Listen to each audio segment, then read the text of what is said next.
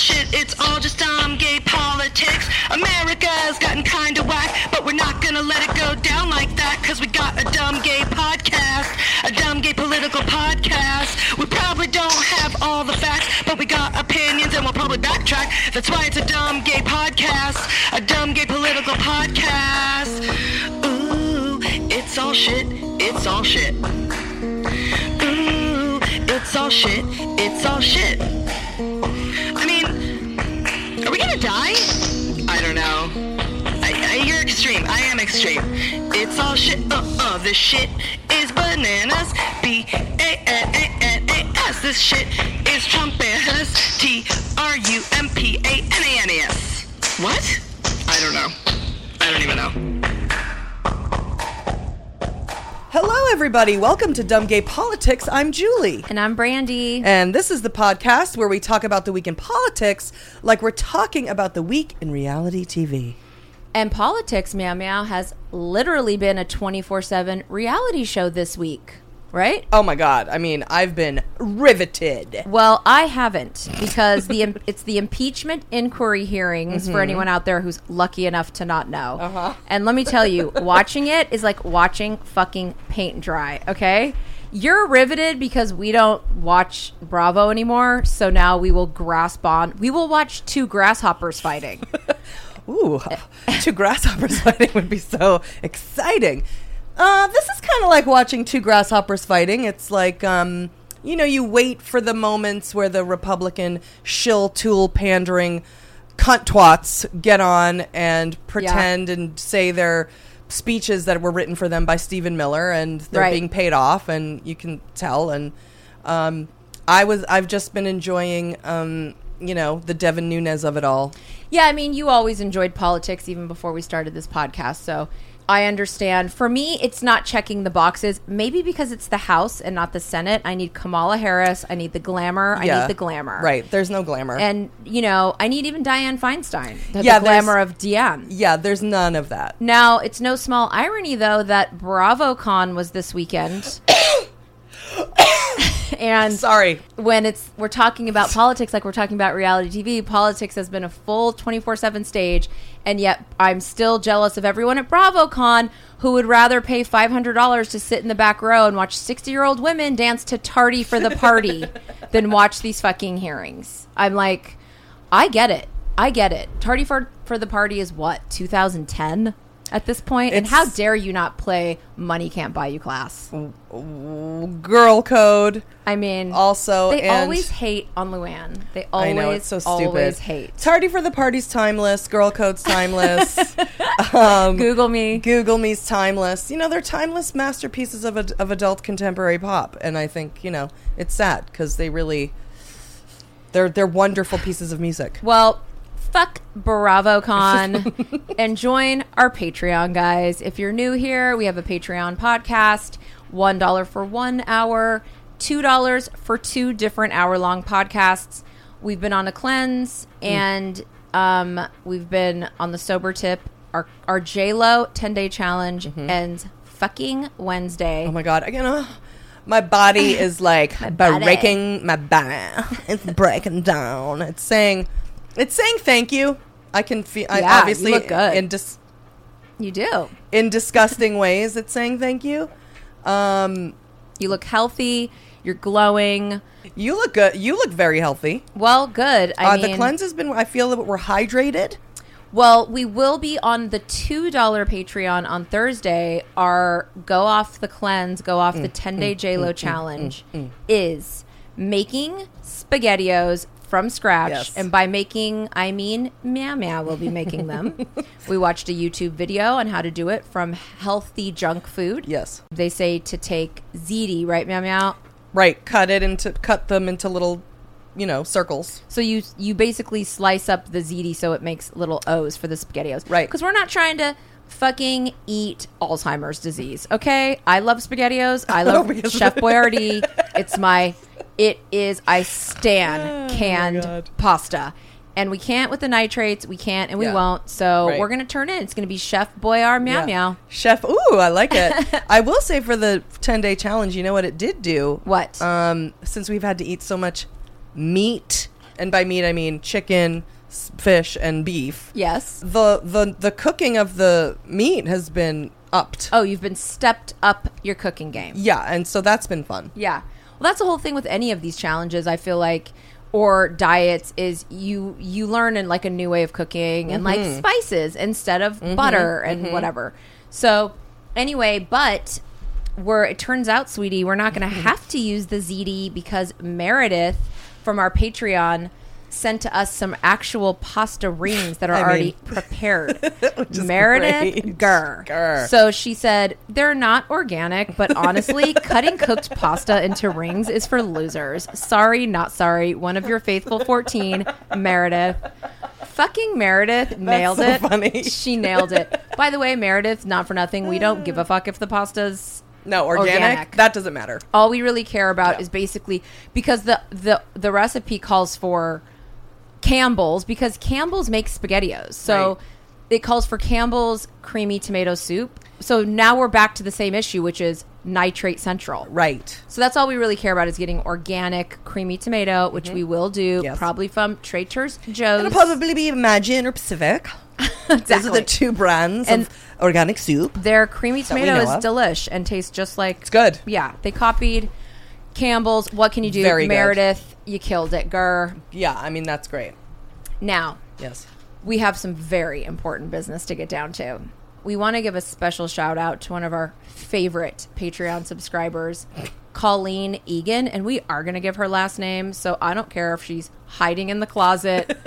she's a 10 times lesbian hiding in the closet with three husbands. And she's like, don't tell anyone I listen to Dumb Gay Politics. I'm like, too bad. Your last name's on blast, Colleen, because you fucking made Scrunchy 19. I mean, You know, Scrunchy 19 is coming to an end relatively soon. Very soon, six more weeks. and there were some things I had written down that didn't really come to fruition. Um, we still have time. That's true. Now, We I will say we this. didn't refer to our list very much. no, but there's something in my wallet. No, mine's I have it on a check. Oh, yeah, me too. Oh, that's what didn't come. I, yeah. So now I want to say this, however. Yes. You know, it doesn't even matter now. It do, you know why? Because this made Scrunchy 19. Exactly. this was It's been a banner year uh, anyway, uh, quite frankly, but yeah, that's true. growing and learning That is and true. growing pains. for sure. So it's Scrunchy 19 has not let us down. But Colleen, this leprechaun found a pot of gold at the end of the rainbow, and it is in the form of this. yeah, I mean, the useless feet were clicking up the heels, Colleen. When I tell you the leprechaun legs were ah. to-too, to-too, she oh was Oh clicking the God. heels. So Colleen, basically, we went on our Patreon podcast and we said we wanted to try. We're going to try these different celebrity alcohols, Mm-hmm. and because we were drinking this mezcal by the guys from Breaking Bad, Right. Bryan Cranston and the other guy, or Aaron, whatever his name is, Aaron Paul. Aaron Paul. And so, and we don't even drink tequila. We're more whiskey, cognac, vodka. But this mezcal was great. Yeah. And it was fun and it was expensive and whatever. So we got on this kick.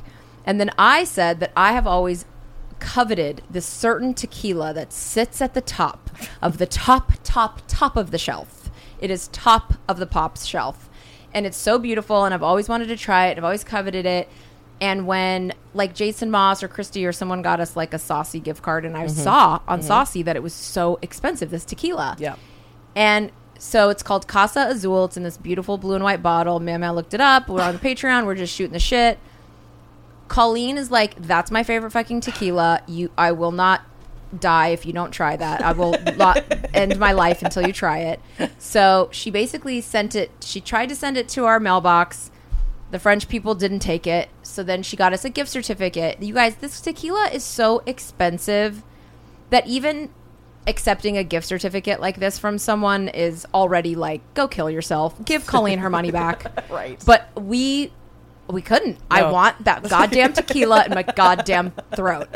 So I was like, I'm sorry, Colleen. I mean, I literally apologized. I sent her a note and I was like, I'm sorry, Colleen. I mean, that's I'm really sorry, but I got to use this thing. We got to get this. so we so I we ordered it, Colleen. I want you to know they have to deliver it in person because you have to be over 21. Meow Meow's never fucking here. God knows I'm surprised her neighbor who stole the bike didn't come get the take the tequila. So then she's like, literally the the other morning, she's like, I'm going to get the tequila. It's in Santa Clarita. I'm going to pick it up. Bam, school shooting. Yeah. shut Santa Clarita shut down. I mean, and even if it wasn't, it's it's clearly inappropriate, like at best, and and, Oh, believe and me. tone deaf at worst It- to be like going to get my big expensive tequila. I did think to myself, like, well, I mean, now's probably a good time to go there. But then I thought, no, no, no. That would be, I wouldn't, how could I live with myself going up to the place and being like, Yeah, and that you know. was really sad. And I that mean, was awful. It really was just like wow, hideous? the, the was like, level that no. every single parent must be like, when is my school? Now? I mean, by the way, every are. parent listening, sorry, just kidding. Um, you you should assume that your school is going to happen because every school in this entire country is going to be have a shooting. It just Yeah. is, and it's like awful. I just was like, that really hit me. I was like, that this is. I feel sorry for everybody who has to like deal with that problem because it's not going to get solved unless you Nightmare. homeschool your kid or send Yeah. them in with a bulletproof vest. Right. They're making bulletproof backpacks. Oh my god, that's Can you so that? dark and so, So dark. sad, but it's a good idea. Hey sharks. Hey, sharks. Hey, sharks. I mean, Yeah. honestly, it's a good, great idea.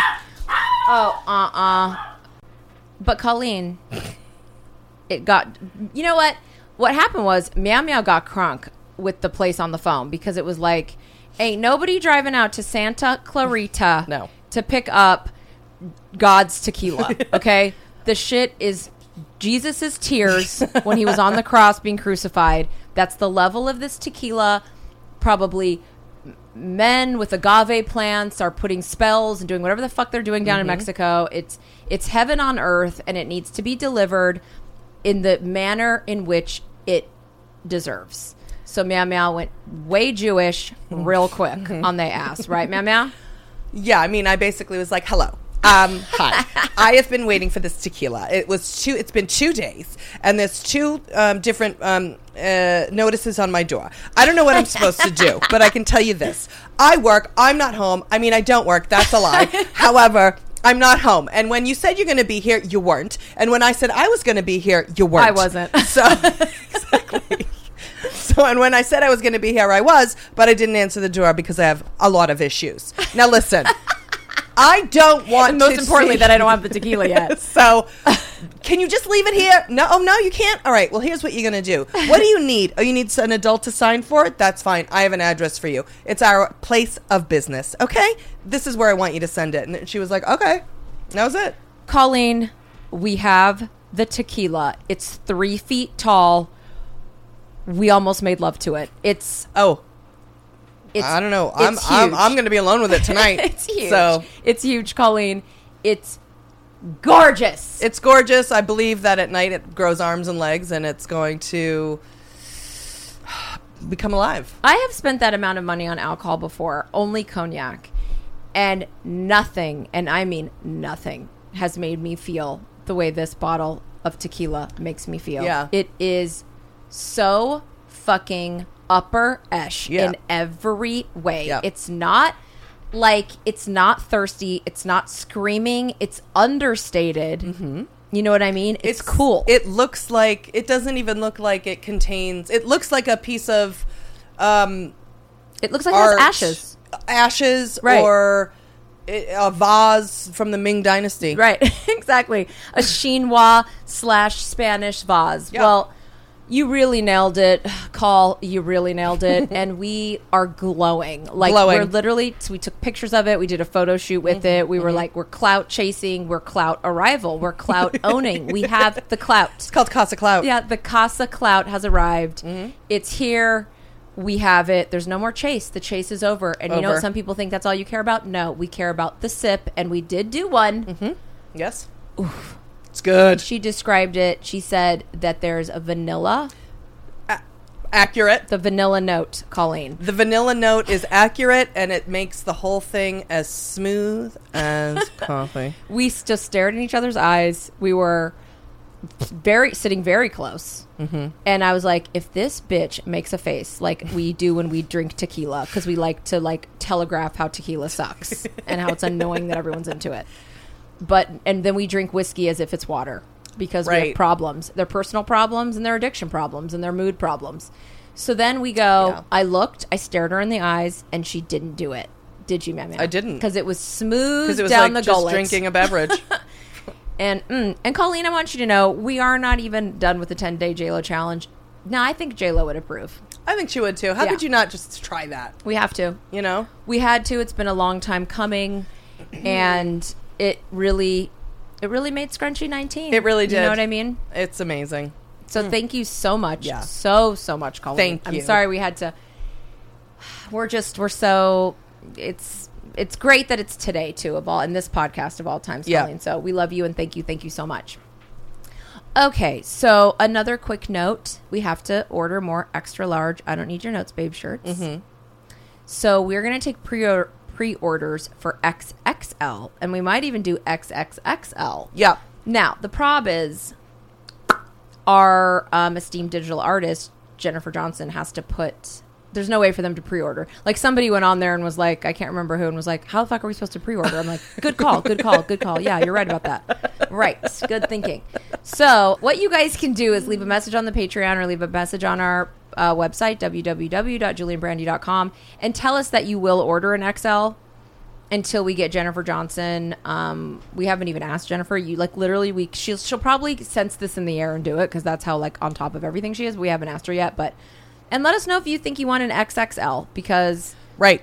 why shouldn't you have one?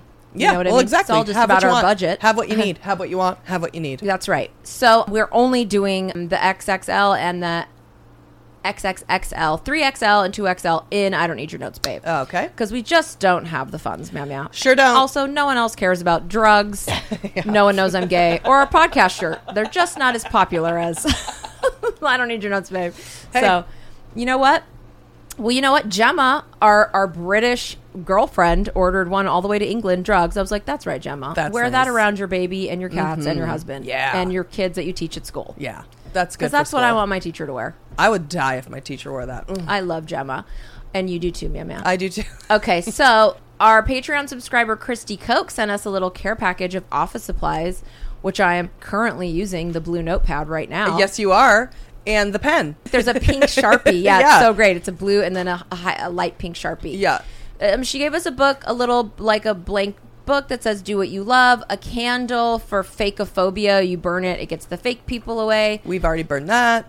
When meow meow cut the cheese. she cut the cheese, you guys, on the Patreon, and we lost one of the dogs. It was a toxic. I mean, It was a it was. was a toxic blast similar to Watchmen. If anyone's watching that, I thought a squid came through the sky. A Yeah. dog lost their life. the whole neighborhood fell out of their houses with bloody eyes. We had to burn Chris. I was like, I can't. We haven't even thanked Christy. I got to open this candle. I was like She fumbling. didn't just burn the candle; she blowtorched the entire, you know, like I mean- the, the candle and the box. I was with a gas mask trying to get it's the candle It's because out of of the, the box. cleanse. Mm-hmm. So, and then she got us a, like a couple coasters with chihuahuas on them, a magnet that says OMG, just so many cute little Very office cute. things Yeah. that brighten up our drug den slash office slash podcast studio. So thank you, Christy. Yeah. Today's a banner day because we got brand new iPhones and we must must thank our AT&T loyalty associate Chris who was And Eduardo. everything. Oh, and Eduardo. Chris sent Eduardo to our Yes, homes, to and our Eduardo homes. came in. I'm sure he probably too bad that we didn't have the tequila because we really could have been like Eduardo, please step into our home. That that's our tequila. Eduardo told me that he and his entire family loves Nacho Libre. Oh, because not he met Nacho. Mm-hmm. Well, we loved Chris. He hooked it up. We will give you guys a little tidbit, the 14 listeners, because we love you. And this is our little payback to you. And when I tell you, I swear swore everyone to secrecy. I told Julie, I was like, "Do not even fucking tell your parents about this deal." I'm sorry, your mom and dad do not get this iPhone until I make sure I get mine. I don't know if they're going to run out of stock because we found out about this like two weeks ago, and we Yeah. had to wait for our Right. billing cycle, whatever. Right. We just happened to have the same day switchover, man. Weird, I know. So I'm sure we signed up for AT and T on the same day. Mm-hmm. If you want, if you're not a fucking clout chaser with iPhones, which we aren't, we don't give a shit. I wish I still had my five. I use a 6S and I love it, and I would have it forever. But Apple. Throwaway technology. I would love to get a Samsung and just be like, throw a middle finger to Steve Jobs right in his grave. I'd dig him up and I'd flip him right the fuck off. I don't even care. However, I'm stuck. I'm in the golden iPhone handcuffs. Yeah. You are too Yep. if you are up for an upgrade, or if you don't even do that shit, because I don't even do it. I don't even do Nextel or whatever it's called, Next Plan, Nextel. just whatever the fuck. Uh huh. You can get an iPhone 8. Meow Meow and I got iPhone 8s. Mm-hmm. Not the 8 Plus. No. And by the way, I know men will be like, and Meow Meow lesbians will be like, I need a Plus. No. I know people can't see. They like a big phone. I find it garish personally. Just get a mini iPad then. But we got 8 Plus regular size, uh-huh. regular weed, honey, mm-hmm. for free. If Yes. everyone's listening, listen on up. Linda James, Yanni, get on the Johnny Johnny can't do it because that motherfucker is No, a he needs giant big. Come on. Yeah. he's yeah. Jack in the Beanstalk and he needs a he, he needs an actual iPad size. Yeah. Well, Linda, take your delicate hands on down. Linda's more got a Paris Hilton like long limb, Mm-hmm. Yeah. Mm-hmm. long finger vibe. Get that free iPhone 8, you guys. All you have to do is pay the stupid taxes. There's Yeah. hidden fees, but it's zero on your bill every month. It's free, brand new. Two year contract. But good. In two years, all those phones will be perfected. call up AT&T, ask for Cross, ask for Chris in the loyalty department, Oh, and let him know. Mm-hmm. Julie and Brandy sent you because he's the shit. The shit. The poo. Take a whiff. Take a big whiff, honey. now it's time for Eye of the Shitstorm.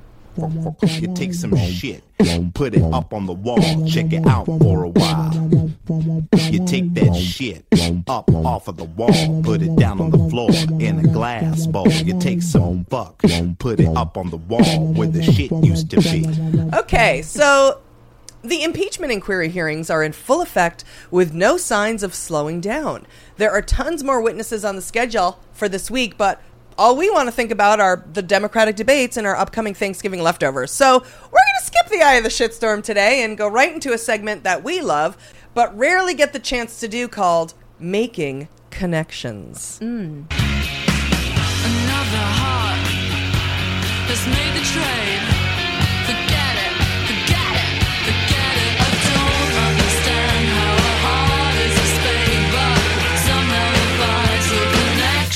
is made.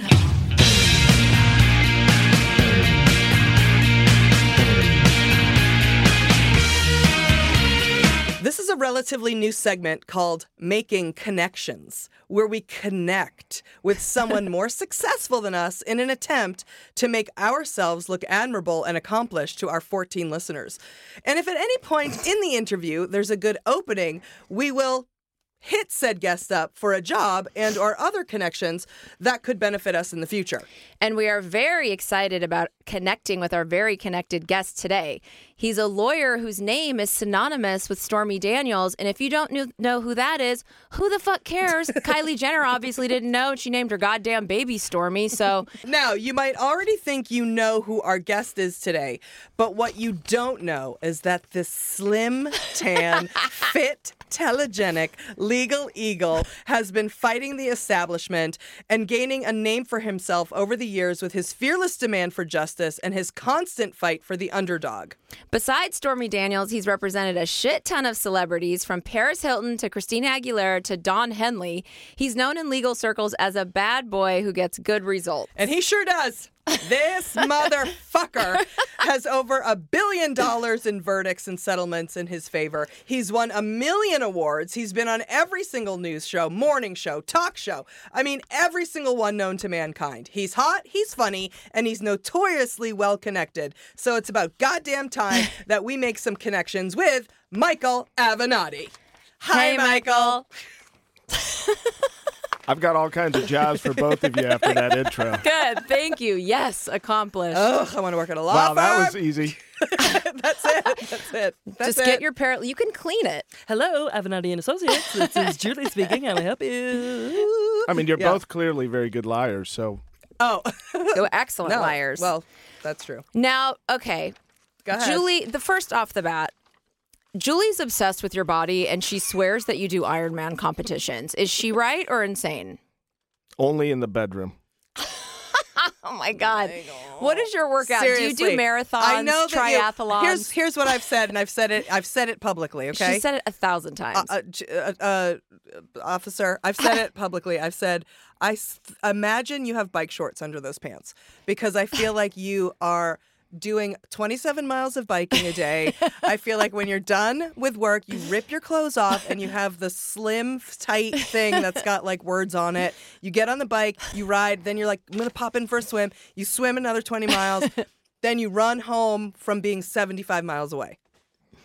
I mean, you don't think I wear like a unitard, right? I just No, want to make sure not that a onesie. not a onesie. You're not right? an No animal. onesie. You're not an animal. yes, yes. I'm talking about The racing the outfit. racing outfit because She would you're say this the first time we saw you on TV. She's like, I feel like that guy has literally like like a bike jersey on under that, and he's gonna ride his like ten speed home from I'm this not interview. because you look fit. Well, thank you. Thank you. welcome. You know, I'm not I'm not as fit today actually as I was before the whole Stormy Daniels lawsuit and uh, journey began Mm. uh, because uh, you know that took up an enormous amount of time every day. But uh, you know, I appreciate that. Thank you. It's You're very welcome. nice of you. You're welcome. Go meow meow. I did. Okay. Wow, I, All right. I should have done this podcast a long time ago. Okay, now speaking of Stormy, you became a household name um, when you stormed, thank you, onto the scene representing Stormy Daniels. Most people would mistakenly assume that made your career, but as we looked into, that is not the truth. Now, I'm going to read the tweet that you have pinned on the top of your Twitter. Okay, this is your tweet. Before Stormy, one, over a billion in verdict settlements as lead counsel. Two, multiple high profile cases on 60 Minutes, etc. Three, third largest verdict in the country in 2017 for $454 million. Four, named to top 40 under 40 in California in 2007. Five, Trial Lawyer of the Year award in 2009. So that was pre Stormy. So tell us what's going on post Stormy. Well, you know, I think one of my biggest frustrations actually is um, that a lot of people defined me by the Stormy Daniels case. So it had a lot of positives, obviously, for my career and my life, but there's also a lot of negatives that have gone along with that. Um, and that matter has, uh, at least in the public arena, defined me. And, you know, that's unfortunate because I'll say this, you know, I'm, I'm a hell of a trial lawyer. I'm, I'm really good in a courtroom. Um, and I've been really good for a long time. And I don't say that to be egotistical, but it's a fact. I'll try any case anywhere against anybody in the United States, and I have confidence in my abilities in that regard. Now, there's a lot of other things in life that I'm not any good at, but that's one of the things that I'm actually Fidelity.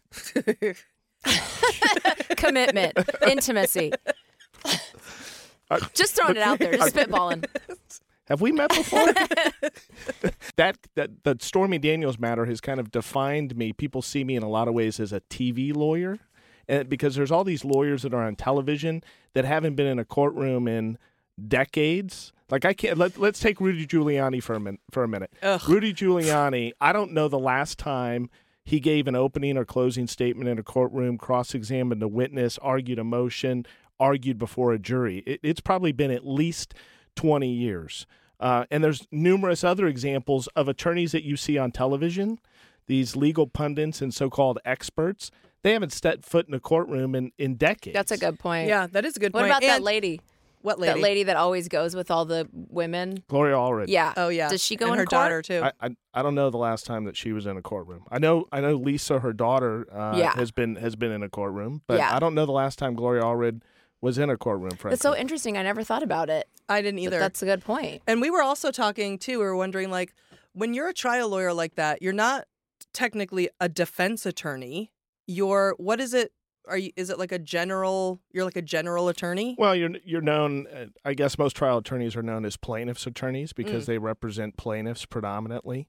Um, most of your high-profile, successful trial attorneys will represent uh, plaintiffs on a contingency basis. Frankly, because you know, for many, that's where most of the money's at. Um, you know, if you succeed in those cases, you get a percentage of the winnings as opposed to working on an hourly basis, and you end up supporting uh, people or representing people, I should say, who otherwise could not afford that level of legal talent because they don't have the money to take out of their pocket and pay an attorney on a per hour basis. So, not all trial attorneys, not all exceptional trial attorneys work on the plaintiff side, but I would say that probably 75% of them um, do. So, you know, going back to your question, though, I mean, clearly, you know, the Stormy Daniels matter and, and what transpired uh, with that has changed, you know, my career and my life in a lot of ways. But, you know, here's something a lot of people don't understand, and this has really never been talked about. You got to understand when Stormy Daniels came to me, Stormy Daniels was not interested in removing the president from office, displacing Donald Trump.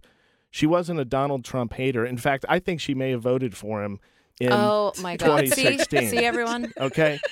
what Stormy Daniels was upset about was Stormy Daniels was upset because she had entered into this NDA agreement, gotten paid $130,000, and she felt like, and she was correct, that Michael Cohen had breached the agreement and he was running his mouth to the Wall Street Journal, and she was very upset that she couldn't talk as well. She didn't like the inequity in this. Okay. So Stormy Daniels came to me with this NDA. She didn't come to me looking to displace the president. Now, at the time that Stormy Daniels came to me and wanted me to represent her, I had just had this $454 million jury verdict. I had nearly 20 year career of being a highly successful attorney. I had a lot of opportunities to represent a lot of people. And let me just tell you something. I wouldn't roll out of bed to represent somebody on a $130,000 NDA. I just wouldn't. I wasn't at that place in my career. Now, back up 15, 17 years prior, that's a different story. I didn't get involved in the Stormy Daniels case because I wanted to uh, assist her necessarily in getting out of the NDA and just have that be it. I assisted Stormy Daniels and took on that representation, put my career, put my family, put myself on the line, um, really hung it all out there for one reason and one reason only. And that was because I thought it could take down a president. Right.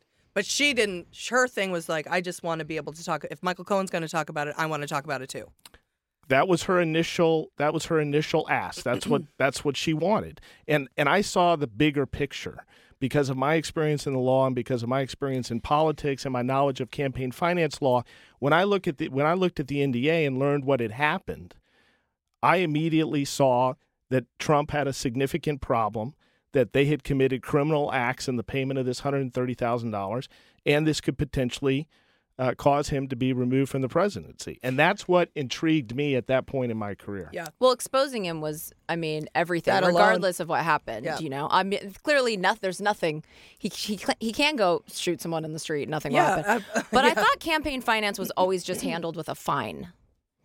Well, no, there's been other cases that uh, where the Department of Justice has sought criminal charges and brought Okay. criminal charges. For instance, um, uh, Edwards down in North Carolina. Now they were unsuccessful in that prosecution, but they did bring a criminal prosecution against him. But you know, the other thing is the other thing that intrigued me about representing Stormy was um, was the fact that I was going to go up against you know the most powerful man on the planet, and I've made a career and and I've taken on the biggest, baddest corporations and many powerful individuals over the years, and I was excited by that, and I I like a challenge, and I also understood that I was going to be fighting somebody um, in the media, that this was going to be fought in the courtroom, but it was also going to be fought from a PR and a media standpoint.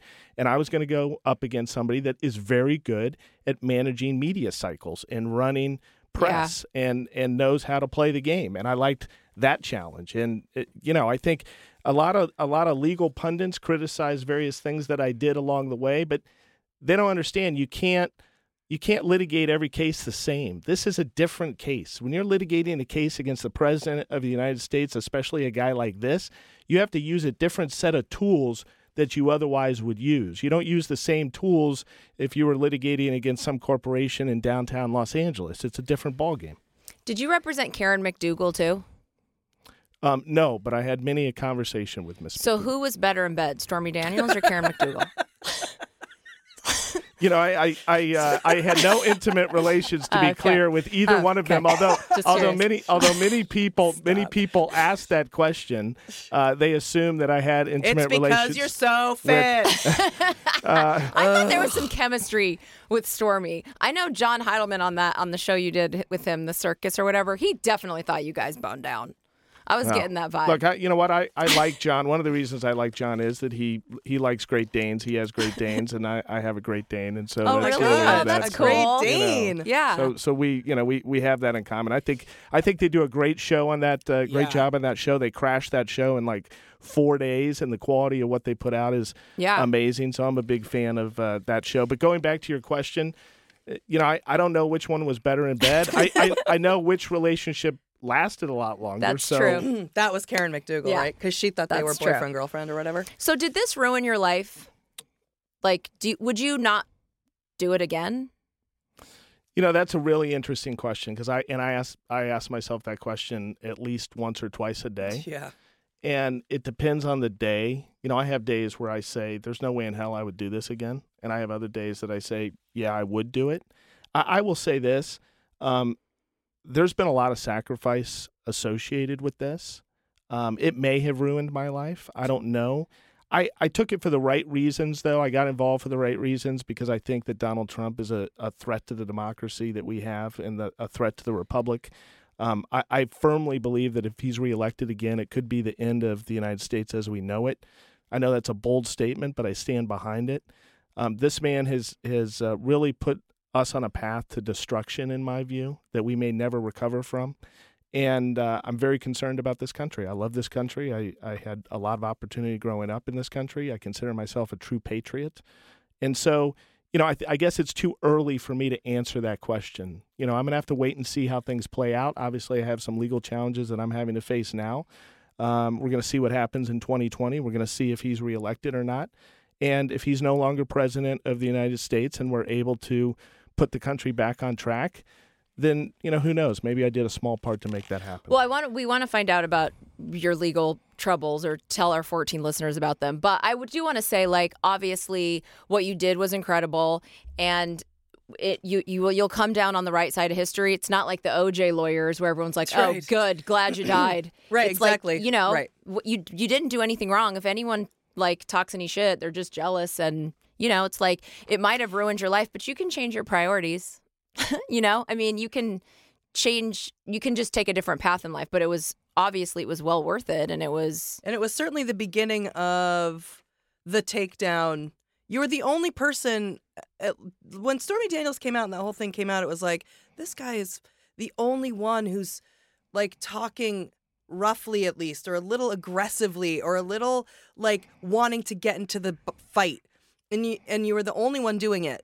And so for that, Yeah. it's like that started, that gave a, a few people some courage. It gave a little bit of fire to some other people, and they should be thankful to you for that. Well, you know, it was interesting because in September, or October of last year, you know, uh, Beto O'Rourke, who was on his, you know, he was on his run where everybody loved him in the in the press, and I knew that was never going to last. Um, but he was interviewed by the New York Times, and he uh, was asked about me, and he said, "Well, Michael Avenatti doesn't represent, uh, you know, most of us Democrats." And I had to laugh about that. And I thought, you know what? Number one, I don't think that's true. And number two, if it is true, it's a significant problem because here's been the problem with the Democrats for a long period of time. And I've been talking about this for a long time. They're not rough enough, they're not tough enough, they're not fighters. Um, you know, I had a Democratic, uh, high level Democratic operative tell me uh, I was in a green room last year, and, and she summed it up best. She said, You know what, Michael? She said it was when I was thinking about running for the presidency, and she said, I think you should absolutely run. I said, Why is that? And she said, The Democratic Party has a lot of talent, but they don't have a lot of fighters. And that's always been true. And it's become so much more important now because we have this madman in the White House. And this guy's a brawler. You can say a lot of things about him, and I do say a, th- a lot of things about him, but you can't say that he's not a fighter or a brawler or he won't go to the mat because he will.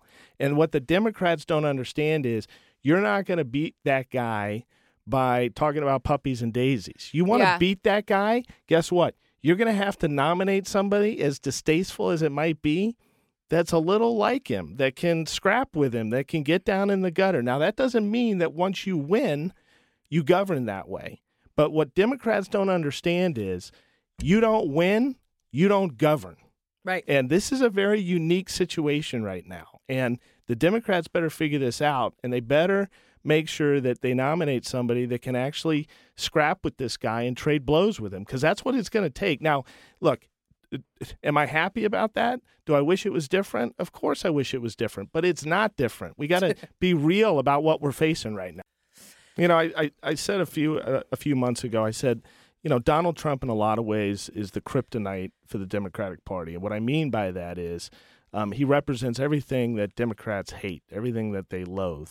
But you're not going to beat him by nominating somebody that represents everything Democrats love, because he will crush them Yeah.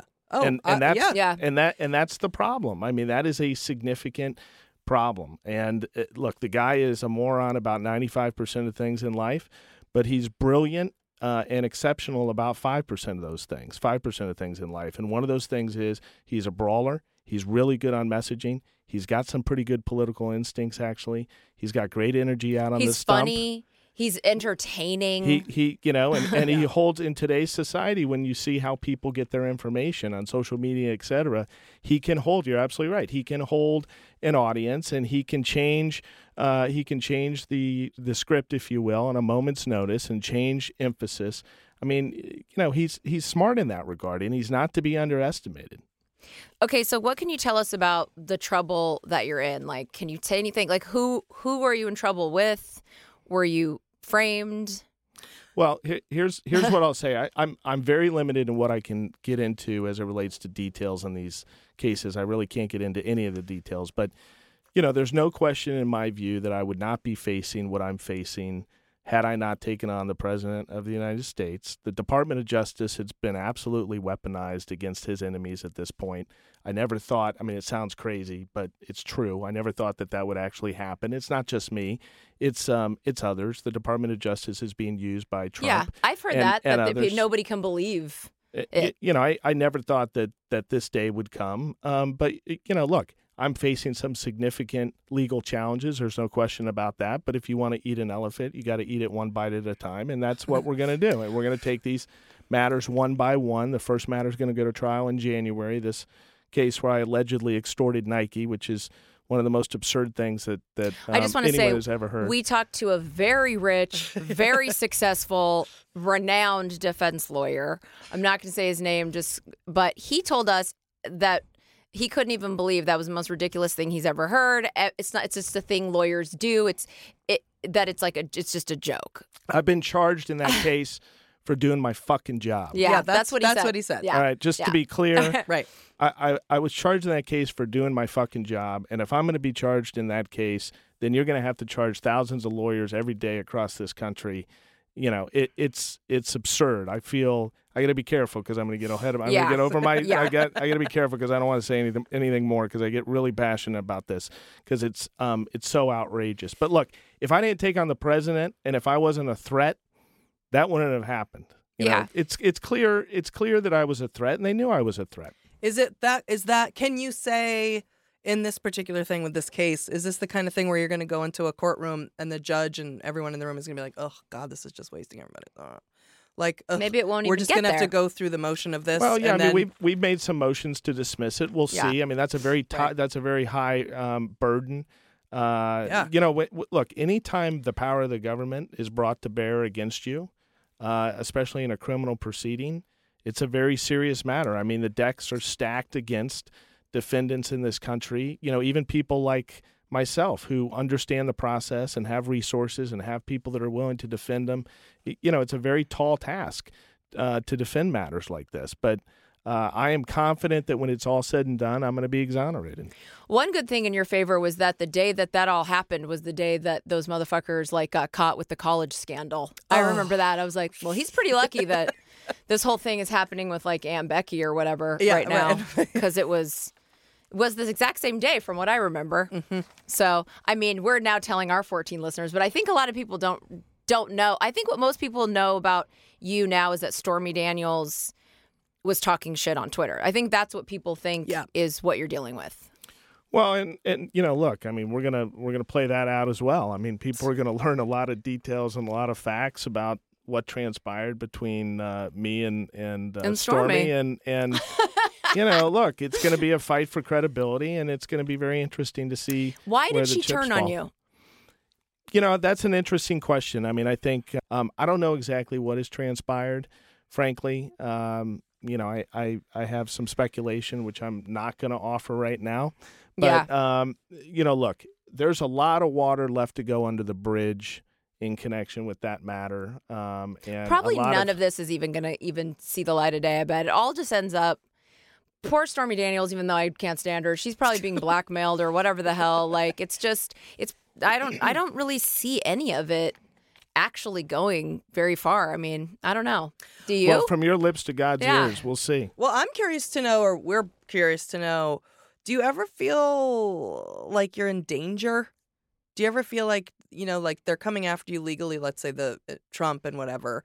Do, do you ever feel like Yeah, did you think Michael Cohen was going to roll up with his I mean with his beer belly and be like you're going to have to put him in like an MMA like fucking headlock or like a half Nelson or what? No, I'm I'm I'm very conscious of what's going on around me, and I've I've had to become very conscious. Yeah, fit. um, it, it was it Fit. was very, uh, you know, l- less so now, but I'm still. It depends where I am, but I'm still very um, cautious and.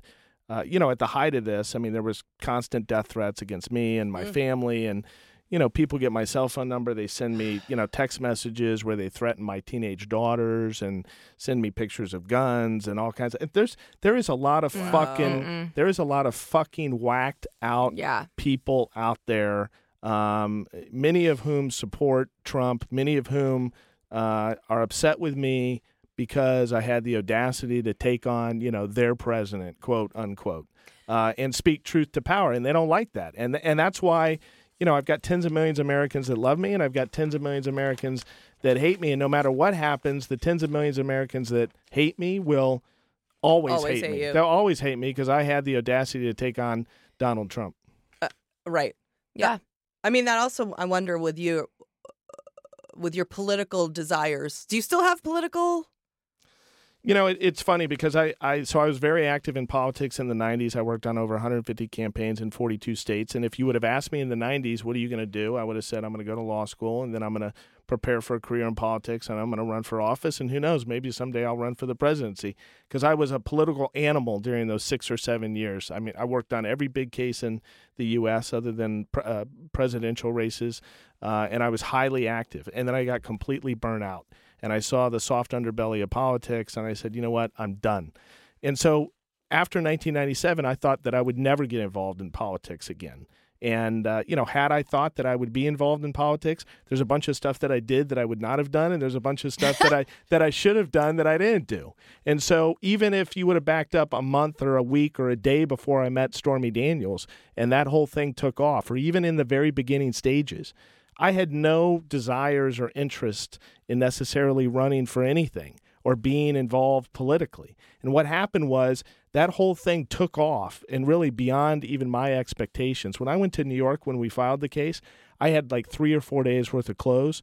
I came back 21 days later to LA to get clothes. I was here 24 hours. I went back to New York. I, I did not anticipate that that whole thing would catch fire the way it did and that, that people would be so taken by somebody actually speaking truth to power and standing up to this guy. And so I started to, you know, I started to adapt to the situation and people started seeing me kind of as a leader of the left, a leader of the resistance. And I pushed back on that for a long time. And the reason why I pushed back on it, frankly, was because I didn't want that case to become politicized. I know it sounds crazy as we sit here now, but initially I wanted that case to be all about the facts. It's about an NDA, whether it was signed or not, whether there were parties to the agreement, has it been violated, etc. I wanted to be very factual and I did not want it politicized. And then, you know, sooner or later I said to myself, you know what? People want to make me this leader of the left. Okay, I'll be the leader of the left. Let's go.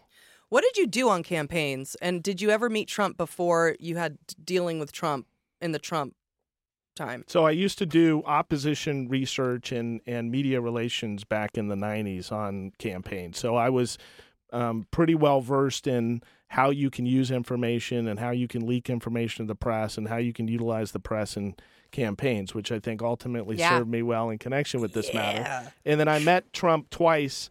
Um, once I had a I had a prior lawsuit against him and Mark Burnett over Ugh. over the uh, over the apprentice over the apprentice where I represented a client along with um, another exceptional couple exceptional lawyers here in Los Angeles. I was a junior lawyer at the time. It was really their case, but um, our client had come up with the idea of the apprentice. Oh, shit. Legitimately, not like you know. Oh, I came up with Star Wars, you know, 10 years after the fact. I'm Right. talking about this guy actually came up with the idea. He went to Mark Burnett's producer, uh, assistant producer, pitched the idea, and basically Burnett and, and Trump stole the idea from him. And uh, and we filed suit and we successfully uh, settled that lawsuit. I met Trump in connection with that case because he was deposed in connection with that case. And then the second time I met Trump, I I was dating uh, a woman who I ultimately married, uh, and uh, we were in a bar at Boa off of Sunset. it was early on in our relationship, and uh, I walked up to the bar to get her a, a glass of wine, and I came back, and Trump was all over her, like looking her up and down Classic. and talking to her, and and the whole bit. Um, Wow. So that that was pretty funny. That was a pretty funny moment. Tom Arnold told us when he came on here that Mark Burnett got a dog and didn't want it anymore and, and Well, let's- and no and had it put down and basically Tom believed that Mark Burnett basically had the dog killed because he didn't want it anymore. Somehow Julie lesed out and created a scenario in her mind where Mark Burnett killed this dog with his bare hands. Like she's like, we should ask um, Michael if he thinks Mark Burnett killed the dog with bare hands. I'm like, no one ever said that. Okay. Do- Uh, okay. Your Honor, I want to say that here's here's the other facts in the case. Uh, allegedly, Mark Burnett was trained in like MI5, like ops, Like black ops or some black shit, ops according or to Tom again. And he got like some special breed of dog, got it as a puppy, couldn't take it anymore, and then the trainer came to one day to train the dog. The dog's dead. Dog's gone. I do believe Mark Burnett killed the dog. I think he I think he killed the dog with his own hands. with his bare hands. I would like to know if you in meeting Mark Burnett think he's capable of killing a dog. Do I think Mark Burnett is capable of killing a dog? I think, mm-hmm.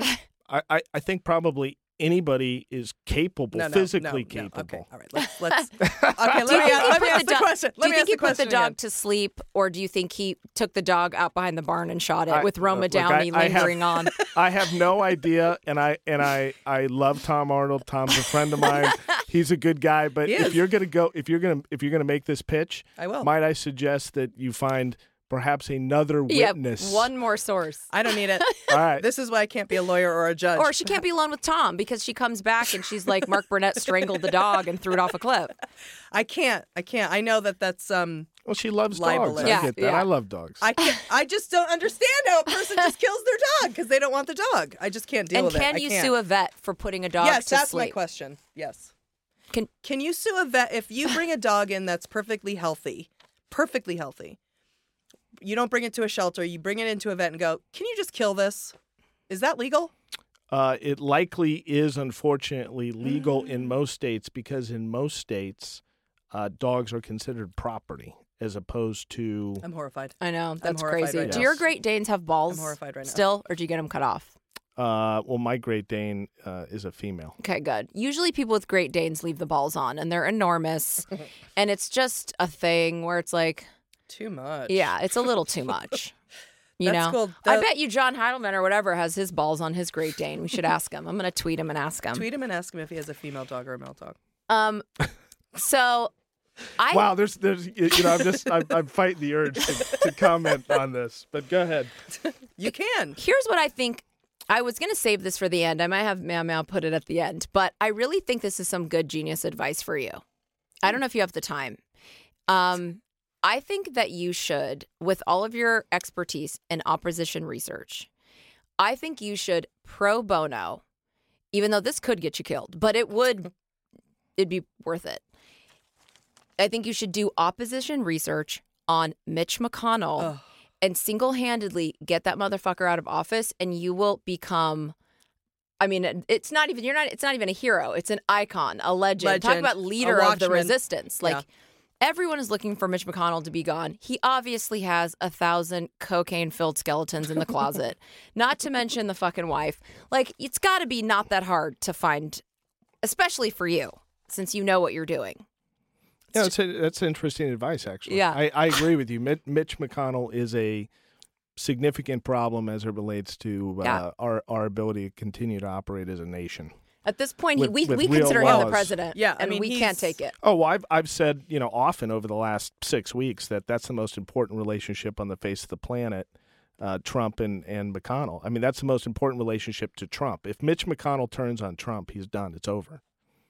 It would just be so great if he was out. I mean, And out and humiliated and out. I don't even or care. exposed. Just out. Yeah. Just gone. and and that and and look, I mean, stranger things have happened. If Mitch McConnell, who's up for election, of course, uh, re-election, if he concludes that Trump could cost the Republicans the Senate or could cost McConnell his seat in Kentucky, Mitch McConnell will cut Trump loose quicker than you can imagine because it'll all be about self preservation. Mitch McConnell's not going to uh, run for reelection, risk his seat, be elected, and then serve in the minority of the U.S. Senate. He doesn't want that. So that's the key. The key is is that if McConnell loses faith in Trump's ability, uh, forget about winning the White House or not. But if Trump, if McConnell loses faith in Trump's ability to actually help them maintain the Senate, it's over. That's interesting. Yeah, because he doesn't want. He's just a power monger. if you were to run for president or when you were thinking about it and you looked around at the landscape of the candidates that were there, what did you think that you could bring to the table or what would you do differently than the other candidates that are there now? No, it's a great question. And and look, I spent a lot of time thinking about this. I, I traveled around the country. I raised money for a lot of Democrats. Spent a lot of time in the key um, swing states, especially in Ohio and, and other places in Pennsylvania, et cetera, because my belief was that if you could not understand what happened in those jurisdictions in 2016, then you could not fix it for 2020. And if you could not appeal to voters there, you're not going to beat Donald Trump. And and this is a six state race. Okay, I love California. I love New York. I spend most of my time in those two places. Love South Florida. Guess what? That's not where this case. That's not where this uh, this election is going to be decided. It's going to be decided in six states. Now we can bitch and complain and talk about the electoral college, et cetera, but it's not changing between now and 2020. And I've got there's too many Democrats that don't have not come to the realization that this is a six state race. Okay, so to the Democrats that are listening, and and of the 14 people that are listening, I'm guessing Yes. most of them are Democrats. All right, you need to understand something. It doesn't matter about the popular vote. It doesn't mean shit. And the only thing that matters is who is the person that can beat Donald Trump in these five or six states. Because I could envision a scenario where Donald Trump could lose the popular vote by six million Oh my God. and be reelected. And if you think people were upset the morning after in 2016, and that was before we knew what a disaster, a dumpster fire of a president this guy Yeah. would be, imagine what people would think. So I spent a lot of time um, in these key swing What are states. And, well, the key swing states are Ohio, Pennsylvania, Wisconsin, Michigan. Pennsylvania, or I already said Pennsylvania, uh, North Carolina, and Arizona. North Carolina's purple. Yeah. Oh, I didn't know that. Oh, Did Arizona. I say that's Florida? right. Did I say Florida? No, you didn't say Florida. Okay, so Ohio, Pennsylvania, Wisconsin, Michigan, Florida, North Carolina, Arizona, seven. Not Texas.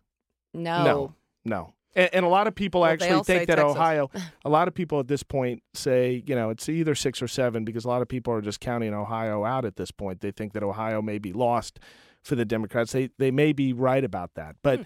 um, I spent a lot. I spent twenty. I made twenty five trips across about three months to those key states when I was thinking about um, when I was thinking about running. So look, too many Democrats are focused on, in my view, the perfect candidate.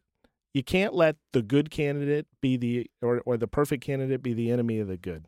Okay, you just you just can't. You're not gonna. This isn't gonna be a revolutionary election, ladies and gentlemen. I know you want that.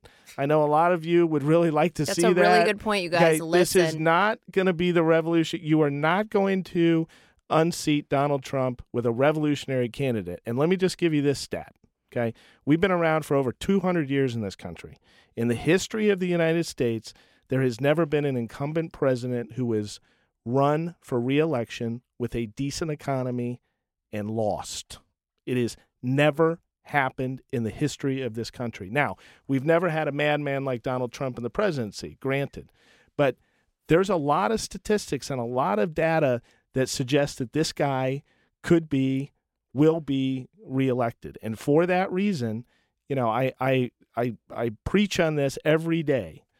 It is imperative that the Democrats nominate somebody that can win in those states. Period. That's all that matters. We have a lot of, of the 14. They're pretty much spread out in those seven states, I would say. Yep.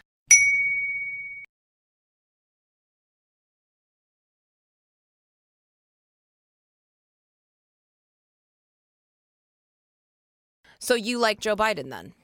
I do. I like Joe Biden. Look, do I think Joe Biden, do I wish he was more progressive? Yes. Do I wish, and I'm going to be really candid about this, do I wish that Joe Biden would have run last time. I think if Joe Biden would have run in 2016, we wouldn't be talking about Donald Trump. I wouldn't even be here right now because you wouldn't even know who I was as it relates to the Stormy Daniels case, right? Um, do I do I wish that Joe do I wish that Yeah, Joe that Biden was shoo-in, shoo-in. do I wish that Joe Biden Yeah. was 20 years younger? Yes. Do I have concerns about whether he's got enough fuel in the tank to get this done through the election? I do. Okay. A lot of people do. Look, I mean, let's not bullshit each other. All these people, this is one of the things I don't like. All these people sit around and they have all these whisper campaigns and they talk about all this shit at these cocktail parties and everything else, but they don't come out publicly and talk about it. Okay. And the bottom line is, I have that concern. A lot of other people have that concern. I think he does have enough um, fuel in the tank. I think it's a legitimate concern. But here's what I know I know that when I was traveling in all of those states and I was talking to voters up and down all these states, I know how they reacted to discussions about Joe Biden and it's very favorable. Yeah. Okay. And it's a it's a um it's a small change. A lot of people would say it's a small change from Donald Trump, okay? But it's an important I mean, I think it's a significant enough change. It's not a revolutionary candidate. It's not a Bernie Sanders or an Elizabeth Warren, but look, I don't think Bernie Sanders or Elizabeth Warren can beat Donald Trump in those states. I just I just don't. And so and there's a lot of people, a lot of Democrats that actually happen to agree with me. And here's the other thing. Here's the other problem. It's all about the matchup. Okay?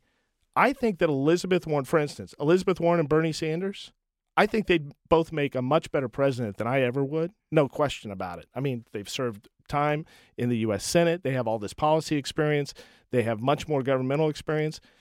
They don't have a shot in hell of beating Donald Trump. Me, I got I would actually have a pretty good shot of beating Donald Trump because it's all about the matchup. Now, you bring in you bring in somebody like Romney as the nominee on the Republican side and you run me versus Romney versus Elizabeth Warren or Bernie Sanders against Romney, I'd get crushed because that's not a good matchup. That's what Yeah. people don't understand. It's all about who's going to match up best against Donald Trump. That's really uh, because Yeah. I mean, we got to ask ourselves, what are we trying to do here? Uh, I thought that the number one goal you got to win. Yeah. If you don't win, you don't govern it. I don't care how great your policies are. I don't care how many policy books you put out or how deep you are in policy. I mean, ask Hillary Clinton. Hillary Clinton was the most qualified, competent candidate to ever seek the presidency in the history of the United States, in my view. Forget about whether she's a man or a woman. Nobody was ever more qualified to seek the office than Hillary Clinton. Deep in policy, knowledgeable, smart. Guess what? Didn't matter. You know why? Because she wasn't able to beat Donald Trump in the Electoral College. Well, that's why if Joe Biden got it, all the more you, a hero you would be getting Mitch McConnell out because then it really wouldn't matter because that is what would really change. The stranglehold on the Senate makes all the difference. Now we love Joe Biden, love. Um, we just went and saw him speak the other day um, downtown. But and I want to say that one of my good friends, she doesn't know who the vice president is is right now, but she knows Joe Biden. So I feel like she's not even going to know any any of the other candidates' names. So even though you talk about those seven states, the primaries it's a different thing though, right? Because they got to get the primary, they got to get elected first. So and that's going to be decided by California, right? Because California moved up the date that we vote. Well, it, it, I don't know if um, ultimately it, it may be over by the time we get to California. It may not be over by the time you get to California. I think Super Tuesday, um, South Carolina, and some of these other states are going to be critically important to who the the nominee is. You know, let, let me also say this. I mean, I've I've broken bread and spent time with, and um, I'm very impressed uh, by Mayor, Mayor Pete. I always have been. Okay, Mayor Pete is the smartest person in the field. Let me just say that. Okay, no question. The guy is brilliant. I think Mayor Pete would make a great president. I have serious concerns about whether Mayor Pete can beat Donald Trump. Now, again, somebody else, different story. I don't know that he can meet beat uh, Donald Trump. You know, here, here's the other thing. A lot And do you think Obama would come out for Biden? Oh, I think he would. Well, I think Obama's going to come out for whoever the Democrat is. But do you think he's going to come out for the in the primary? No, I don't. I think. I mean, I I have a pretty good uh, basis of knowledge to know that uh, Barack Obama is going to remain on the sidelines until there is actually a nominee. He's not going to endorse anybody prior to the convention. Uh, He's not going to put his finger on the scale. Uh, I, I know that for a fact. It's not. Have you met Obama? Because. I'm going to die. Have you? Yes. Oh my god! Shit's her favorite in the Oh world. my That's like her God. like her everything. I Yeah. love Barack Obama. Okay, so well, that's kind of a bummer though. I mean, if because whoever It's he not says I like, who goes. I like I like Barack Obama. I don't love Barack Obama. I, well, I, many I- people say that. No, but, but no, but I, I look. I thought he did. I thought he did a good job as president. I think that he was, um, you know, certainly a revolutionary candidate. Um, uh, was in a very tough spot. Uh, you know, very difficult to to do what he did. There's no question about that. But look, you know, he took a whiff on the Garland seat. I'm I'm sorry. I will never be able That's to. because of Mitch McConnell. No, but see, they didn't do anything though. I, I mean, I got to tell you, I and, agree and I'm with- a, I'm a student of the law. I'm a student of the law, and see what I recognize is, you know, Mitch McConnell and these guys. I mean, they're they're not stupid. You know, Mitch McConnell held up all those judicial seats during the Barack Obama Yep. administration, and now Trump has been able to fill those seats. And and I'm going to tell you that has a huge impact on American life. You know, presidents come and go, but these judges stay Yeah. for decades. And every Democrat is saying, "Oh, we're not going to stack the court," and I'm like, "This why? Yeah. Go ahead and fucking stack it." what re- really disappointed me was that um, when the whole Hillary email situation and th- when they knew Russia was meddling in the election, Obama was told. And Mitch McConnell said, if you make an announcement or do a press conference, we're going to say you're playing party politics. So he didn't say anything. Right. And Critical mistake. that bummed me out. But I just feel like Obama had to walk like, you know, up a straighter line, and and um, you know, I just he's just like somebody I look up to, and I, I think he made the best of bad decisions, like he said. And but yeah, I've had there's things that disappointed me, but I know um he couldn't be as like wiling out as he probably wanted to be, and God knows he had to quit smoking, and I'm sure he didn't want to. Well, you know, you asked me what I thought that what I thought I would bring to the table if I ran. Mm-hmm. You know, I was going to be the fighter of, of the group. I mean, that was that Yeah. was always my persona, and I was going to own it. And look, I was going to be the guy that was going to crawl down in the gutter with Trump and and call it like it is, and really trade shots with him. And look, I think a lot of people would have liked to have seen that Yeah. matchup. Oh, and I think the debate, I think the debates would have been just Well, the off deba- the chain. I was just gonna say, like, you obviously, do we want to see you debate Donald Trump? Yes, I would. I as even if that's not even a real thing, it should be a thing, like a pay per view Yeah. event. I want you to debate Donald Trump. That should be a thing. But since we're not gonna have that, yeah, I, I you know. Unfortunately, it's like, do I want to see Bert? You know, Bernie's insane. I could see him kind of getting having a fight with Donald Trump, but no one else except Kamala, I think, could get in there and top him down. Um, maybe Joe Biden can. I don't know, but we do love him, and I I loved Joe Biden even when he was vice president. I think he's classy and and He's uh, fit, and he, he is fit. And I always said, to- and I just like it. And he wears a suit nicely. He has aviators. I, lo- I just yeah. There's Yeah, he looks good in those aviators, Yeah, he right? does look hot. Yeah, I, Yeah. I, I thought he looked good in the and, aviators. he loo- and he looked great the other day. He came and he was he's friendly, he's charismatic, he's charming. He can touch me on the shoulder anytime. He can kiss me on the forehead. I don't care. That does, I'm not bothered. Like he's he seems like a loving person. I don't know. I just I like him. I like him. So I don't. I, Ha- Is know. there any Democrat that's been a fighter in your Good question. estimation? Well, you know, a lot a lot of people forget this, but uh, you know, Bill Clinton was a fighter. I mean, Bill Clinton knew. You know, when see, it, it's interesting because a lot of people have forgotten that both Bill Clinton and Barack Obama, you know, were were fighters in in at least when they were trying to win the presidency. I mean, Yeah. you know, Bill Clinton was a, a scrapper. I mean, they went very dirty in 1992 to win that election. James Carville, they they pulled out all the stops. They didn't hold back. You know, it wasn't a And that was Michael- somebody who didn't get reelected, right? Because that was George Bush who didn't get.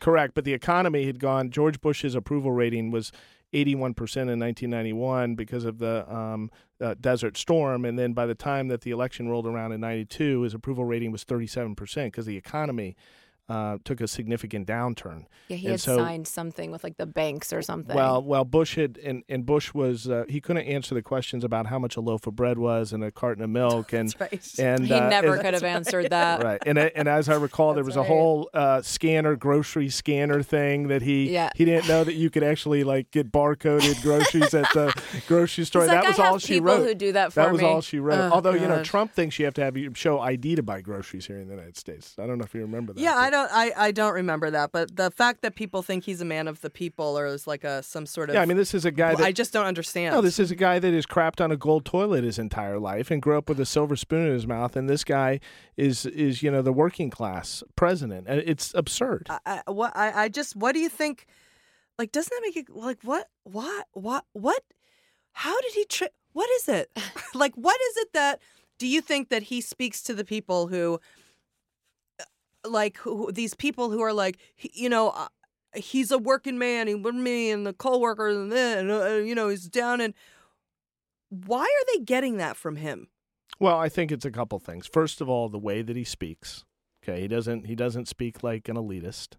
He he doesn't. He Yep. speaks their language, and that that goes a long way. So that's number one.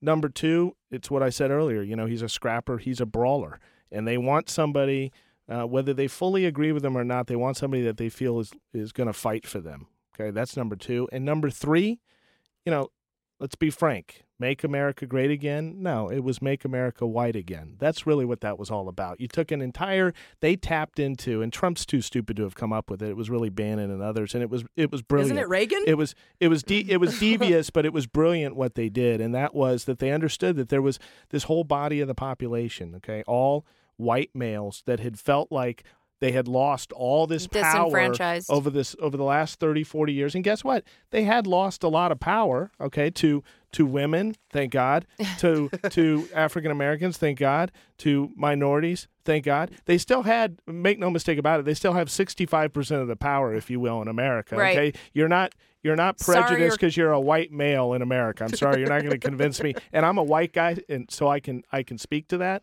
But that's a bunch of bullshit. But they convince these people that you know what we're going to make America great again, which means we're going to restore all this power that has been quote stripped from you over these last three or four decades, and they tapped into that, and it was highly successful. That's why you have and it was about money. We all are gro. I mean, I speak for myself. I'm a grotesque, materialistic capitalist. All I need to hear is somebody talking about you're going to make money. I'm going to get you a job. Money. The minute he got elected, Julie was crying. We were in Mexico. I was like this. I bet I'm going to get like a lot of like acting jobs as like a gold gold digging whore now that Melania is first lady. I'm going to be auditioning all the time. Like that's the kind of mercenary shit I'm thinking about. And I how'd that work? that's what How'd it work out for It you? didn't really. I, shockingly, I was like, "Where are all my slut Well, that's auditions?" the thing. Well, all the people who thought they were going to get whatever jobs that they have, none of it worked out. None out. of it panned and, out. and none of it for anyone of it panned, panned out, out. and yet they still support him, and They that's think- what's yeah. just so. I just don't.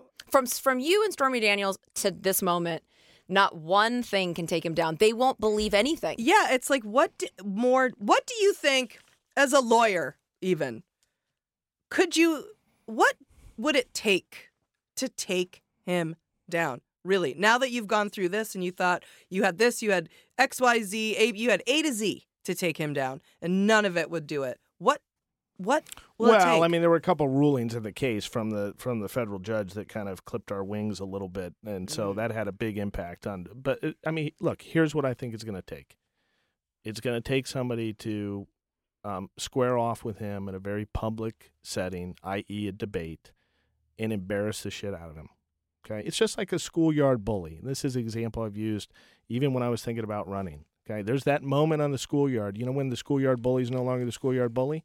When he gets hit in the back of the head with the bat on the school, or he gets knocked on his ass, and the rest of the kids go, you know what, this guy's not that tough anymore. Yeah. And see, I think that that's going to be the key if he makes it to um, to election day. I think the key is going to be there's going to be a moment or two in these debates, a window's going to open, and the question is going to be whether the Democrats have nominated the person that can really step into that window, step into that moment, and deliver the knockout blow and embarrass the shit out of this guy. Embarrass him to the point where people are laughing at him. You know, it was very interesting. A very poignant moment happened many many months ago, probably about six nine months ago. He was addressing the UN, and um, he made some comment about how great he was or how great the or something was, and the members of the UN started laughing at him, Yeah. and he and he was he he didn't know what to do.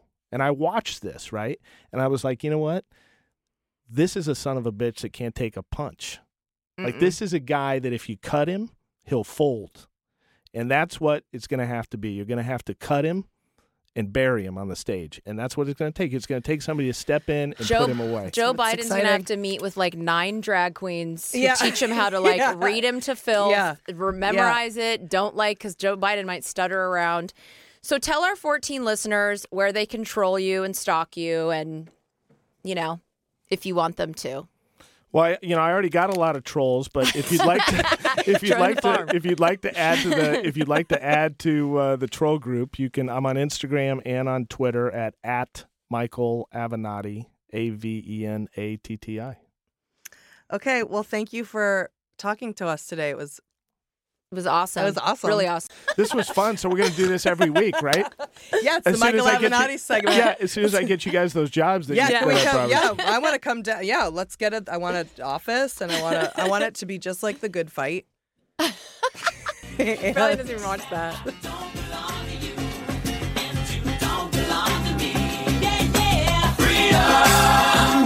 So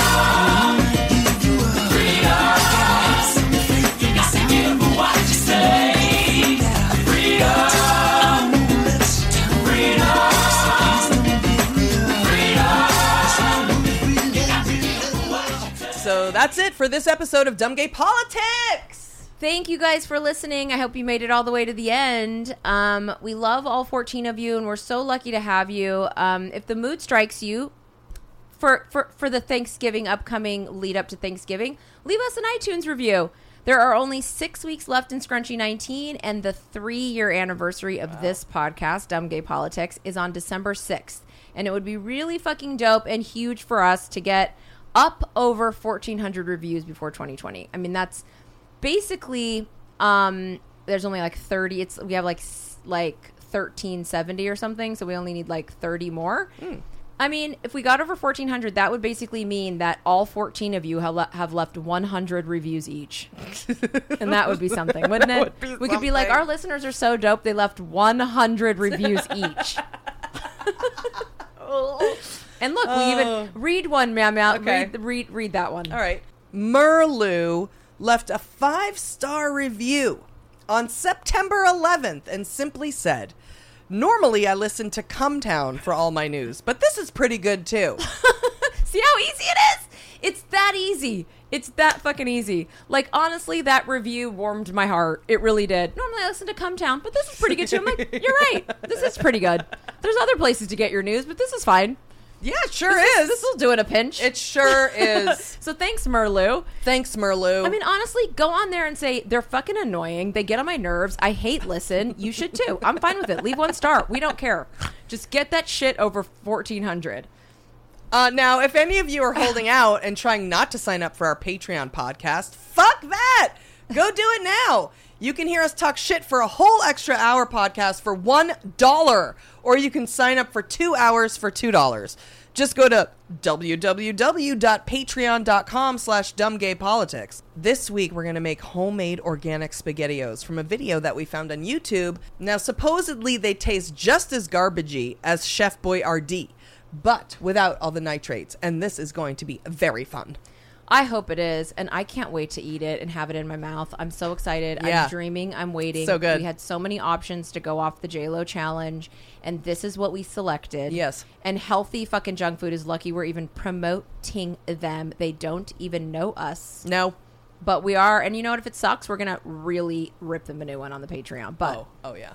we're. I think it's good. I trust the dude. Yeah.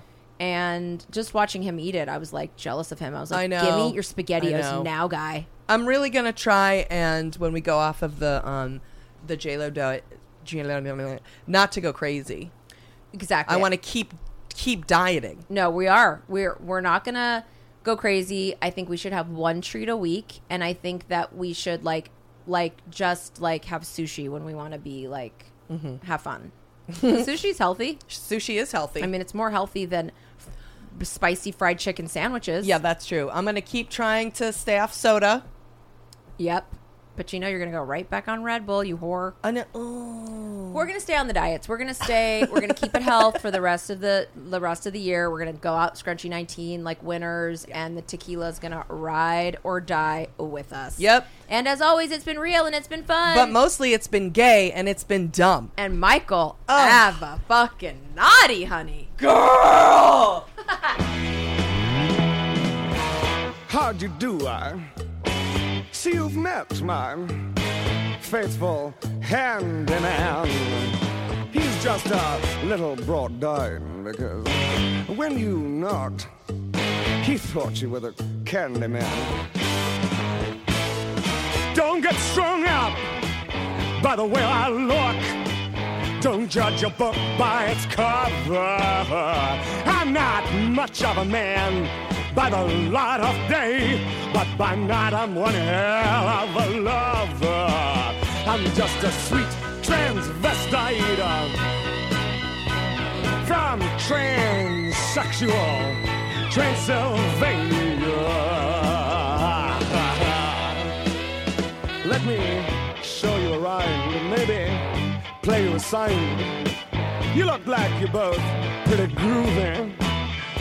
Or if you want something visual that's not too abysmal, we could take in an old Steve Reeves movie. I'm glad we caught you at home. Could we use your phone?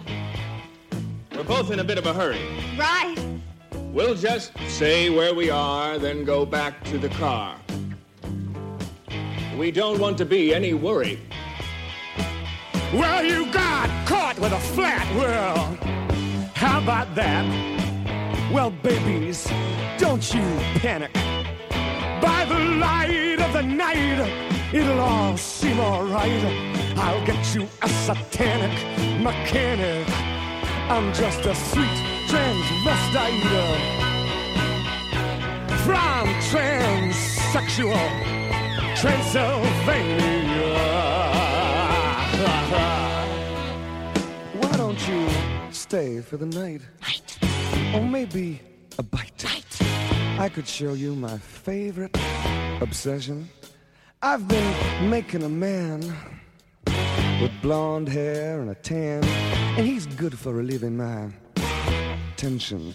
I'm just a sweet transvestite uh, from transsexual Transylvania. Sweet transvestite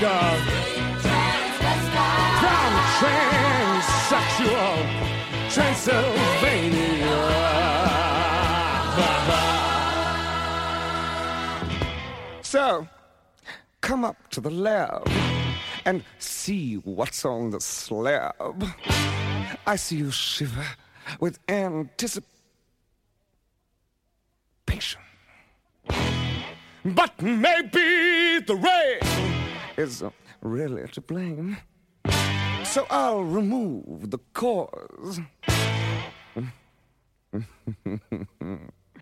but not the symptom.